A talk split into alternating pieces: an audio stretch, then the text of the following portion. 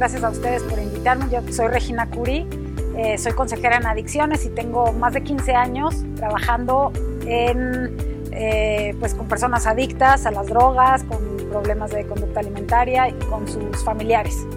Soy especialista en intervención en crisis, tengo he recibido varios entrenamientos en intervención en crisis, en prevención de adicciones y en poco manejo o estrategias para los papás para poder prevenir eh, conductas de riesgo en la casa o dentro de la dinámica familiar. Quiero contar un poco por qué, lo, por qué hago lo que hago. Cuando entré a rehabilitación, yo, soy adicta a las drogas, entré a rehabilitación hace más de 15 años y cuando salí me di cuenta de la enorme desinformación que hay sobre el tema de las adicciones, el prejuicio que hay, el prejuicio social, la desinformación en los papás, eh, el hecho de que eh, vivimos en una cultura que constantemente promueve el uso de sustancias psicoactivas como alcohol, como marihuana, como otras sustancias. Y los niños pues todo el tiempo están recibiendo esta, esta información, ¿no? Que para divertirse hay que tomar, que el que no toma es aburrido, etcétera, ¿no? Y pues empecé a ver que habían casos, o sea, yo, yo me drogué muchos años sin que nadie se diera cuenta que usaba drogas, o sea, sí tomaba y sí tenía un problema, pero siempre de alguna forma el sistema familiar y el sistema social me ayudaba a justificarlo o a minimizarlo o a salirme con la mía. Y pues me di cuenta que habían otros casos como los míos y dije, no, esto no puede ser, no es que nosotros los adictos seamos unas lumbreras ¿no? y podamos engañar a todo el mundo, sino que hay un problema que está eh, ayudando a que eso se dé.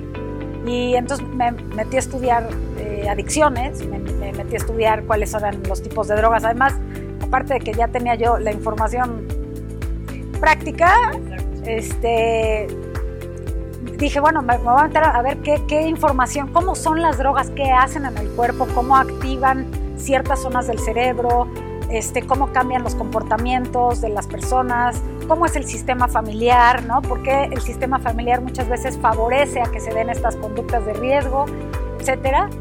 Y pues así, empecé, ¿no?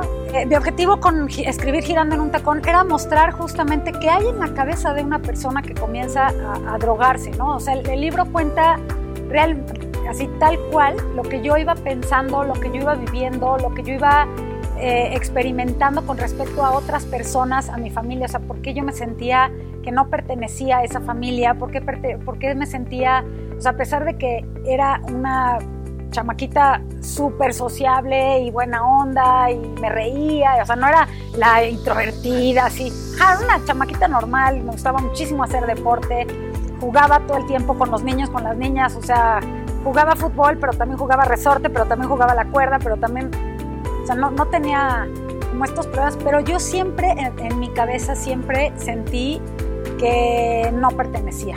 ¿no? Y cuando estaba con mi familia también sentía como no pertenecía. Y cuando estaba con mis amigas también decía, ay, no, estás como que... Y bueno, pues al final, eh, pues el, que esto me gusta contarlo, aunque se repita, ¿no?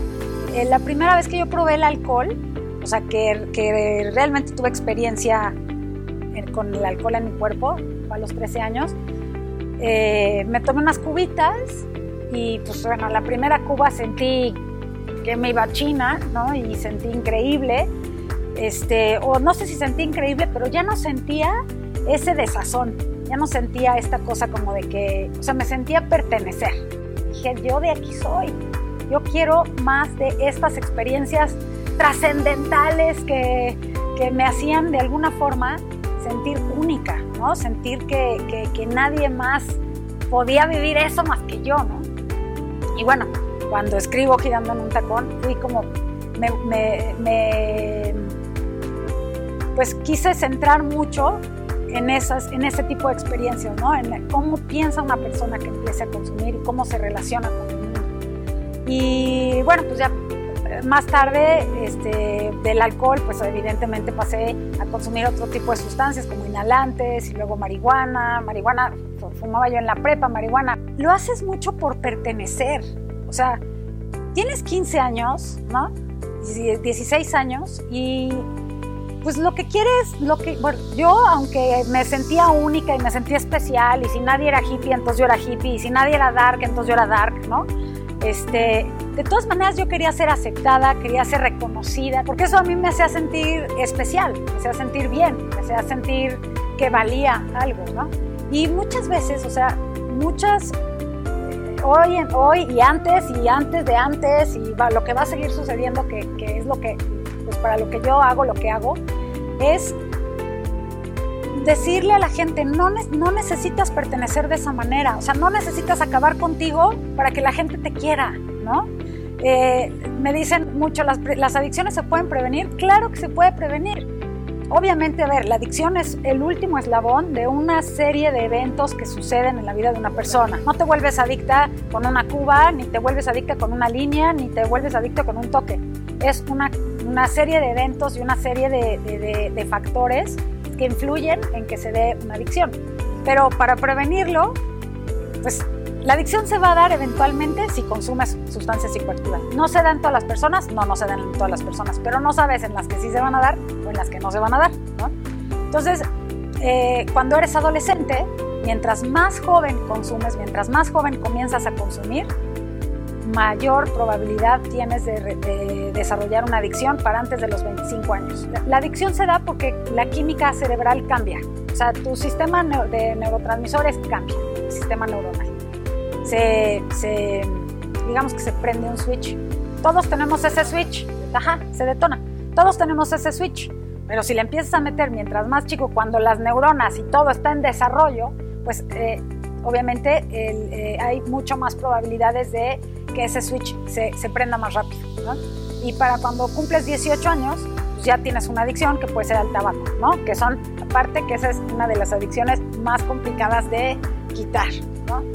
Este, y bueno, entonces el mensaje que yo siempre doy en los talleres, en, en los talleres para los papás, para los hijos, para las hijas, no es necesariamente no consumas o prohibir, ¿no? Yo soy cero, o sea, yo soy el ejemplo perfecto de que prohibir no funciona, porque me lo prohibieron toda la vida. Toda la vida me dijeron, no puedes tomar, me castigaban, me decían que no, obviamente el mensaje no es, no los dejen, no hagan, no, sino hablen con, los, con las hijas y con los hijos. O sea, muchísimos papás y mamás me dicen, riéndose, es que mis hijos saben más que nosotros. o sea, mis hijos saben mucho más de la marihuana, saben mucho más del alcohol, saben, nos dan argumentos. Y yo me quedo así de, pues ponte la pila. o sea, no, te puede. Exactamente, o sea, la educación, la educación no nada más es la educación del kinder, de la primaria, de la secundaria, no, la educación es general, o sea, este tipo de problemas, los trastornos de la conducta alimentaria, este, eh, incluso los problemas de salud mental, bueno, evidentemente las adicciones y los de salud alimentaria son problemas de salud mental, eh, y otros podrían atacarse desde la educación, se pueden prevenir desde la educación, pero los papás siguen con este argumento de, pues es que a nosotros nadie nos enseñó a ser papás, ¿no? ¿Cómo íbamos a saber? Pues hoy en día, o sea, para cómo están las cosas, para cómo están, o sea, híjole, abres TikTok, ¿no? Y los retos que hay, este, abres Instagram, los retos que hay de niñas de 10, de 12 años, de niños de 13 años que están buscando experiencias trascendentales, según ellos, ¿no? Que están buscando ser alguien o que sean reconocidos o muchas diferentes, ¿no? Y comienzan con este tipo de conductas de riesgo y los papás no saben ni qué hacer. Pero ¿sabes por qué no saben qué hacer?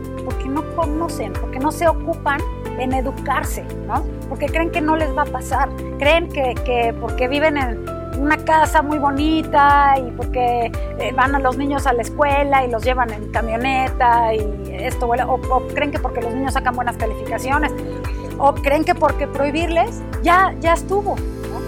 Hoy creo que es súper importante que las mamás y los papás entre, se tomen cursos, se tomen talleres, se eduquen acerca de, del alcohol, que sepan qué hace el alcohol en el, cuerpo de una persona. Ver, el alcohol que todo el mundo bebe, ¿no? Es más, el que no bebe es el raro o la rara. Bueno, el, alcohol sabemos que afecta a todos los tejidos, afecta a la vista, afecta el, el hígado, el sistema digestivo, el sistema respiratorio, la sangre, todo, ¿no?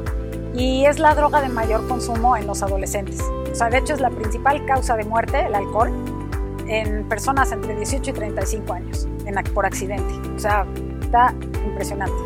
Pero bueno, son los, los mismos papás. El 90% de las primeras veces que uno toma alcohol es por consentimiento de los papás. Un niño de una niña de 11, 12 años no tiene por qué saber qué es el alcohol, que si le quieren dar a probar un saborcito de la cerveza, del vino, ok, pero en el momento en el que el alcohol entre en contacto con el cerebro de esa niña o ese niño y, y tenga esa experiencia, no sabes cómo va a ser. Si tiene una recompensa positiva, es muy probable que esa niña o ese niño vuelvan a buscar la experiencia. Muy probable. Y la mayoría de los niños y de las niñas tienen experiencias positivas con, eh, con, sustancias psicoactivas. O sea, todos los tenemos, evidentemente. Si no, no habría tantas drogas. Ese es el mensaje que quiero, que quiero mostrar, que quiero dar. O sea, los papás pueden, deben, creo que es una, una obligación, una responsabilidad, deben estar informados deben saber qué es lo que hace el alcohol en el cerebro de sus hijos, sobre todo cuando el cerebro de sus hijos todavía no está terminado de formar. Sabemos que el cerebro se, termina de formar hasta los 21, 22, 23 años, 25 años, ¿no? Entonces, bueno, pues si, es como si estás programando una computadora y le echas una jarra de agua, pues no se va a programar bien, ¿no? O sea, no le va a entrar la señal a la computadora. Pues es lo mismo cuando le das de tomar a un adolescente. Es exactamente lo mismo. Se el, sistema de recompensa se daña o se altera y eh, estas personas, estos niños y estas niñas empiezan, van a empezar a buscar ese sistema de recompensa a través de la sustancia, a través de lo rápido, a través de lo que ya saben que, les, que se los va a dar, ¿no? Y no a través de un estilo de vida saludable, de hacer deporte, de estudiar, de divertirse sanamente. Explico que quizá cuesta un poquito más de esfuerzo tanto para los papás como para ellos. Las adicciones son un problema de salud pública. El riesgo de desarrollar una adicción es enorme y está en todas las familias, en todas las escuelas, la carísima, la baratísima, la que no cobra, la que sí cobra, o sea, en todos lados, ¿no? Y es muy, muy importante comenzarse a educar sobre el riesgo que implica consumir sustancias como alcohol, como tabaco o como, como otras mucho más potentes. Y también, pues en mi vida personal también encontré, digo, llevo, te digo, muchos años ya, ya limpia, sin consumir drogas, pero de unos años para acá encontré que correr, aunque siempre de alguna forma estuvo presente en mi vida, correr, hoy corro ultramaratones, este, que es un poco una tascadez de correr, pero como que encontré, más allá de, tener la capacidad de correr 100 millas, 200 millas, 100 kilómetros, 80 kilómetros o 50 kilómetros o 5 kilómetros, o sea, no importa, o 304 días, este, más allá de, si cualquiera que entrene lo puede hacer, ¿no? Pero más allá de eso, es, es una analogía de la vida, estas carreras, ¿no? O sea, eh, llevar dos días corriendo y decir, me faltan otros dos días, pero ahorita estoy presente en lo que estoy haciendo. Y eso es la vida, ¿no? O sea, cuando tienes un proyecto, cuando tienes, este, estás estudiando algo y te falta, te vas al futuro y entonces dejas de, estar, de hacer lo que tienes que hacer en el presente por estar pensando en lo que te falta o en lo que vas a sufrir o en lo que te va a doler, ¿no? Pues al final, pues estas carreras, tanto mi rehabilitación como adicta a las drogas y estas carreras me han enseñado a eh, ser feliz, ¿no? a, sentirme plena, a sentirme tranquila y a estarme también retando todo el tiempo, ¿no? O sea, porque un, pues un día haces una carrera de determinada, otra, otro día haces otra, entonces eso también nos mantiene, y lo, lo tengo que decir, también mantiene esa, esa es estar generando adrenalina, ¿no? Y es estar así como en el filo de la silla, que muchas veces, por lo menos a los adictos, no nos, pues nos aburre la vida, pues. Vivir la vida de esta manera, sin, sin, sin estar alterada o sin estar preocupada por consumir o no consumir, ha sido el mejor regalo. Gracias a ustedes.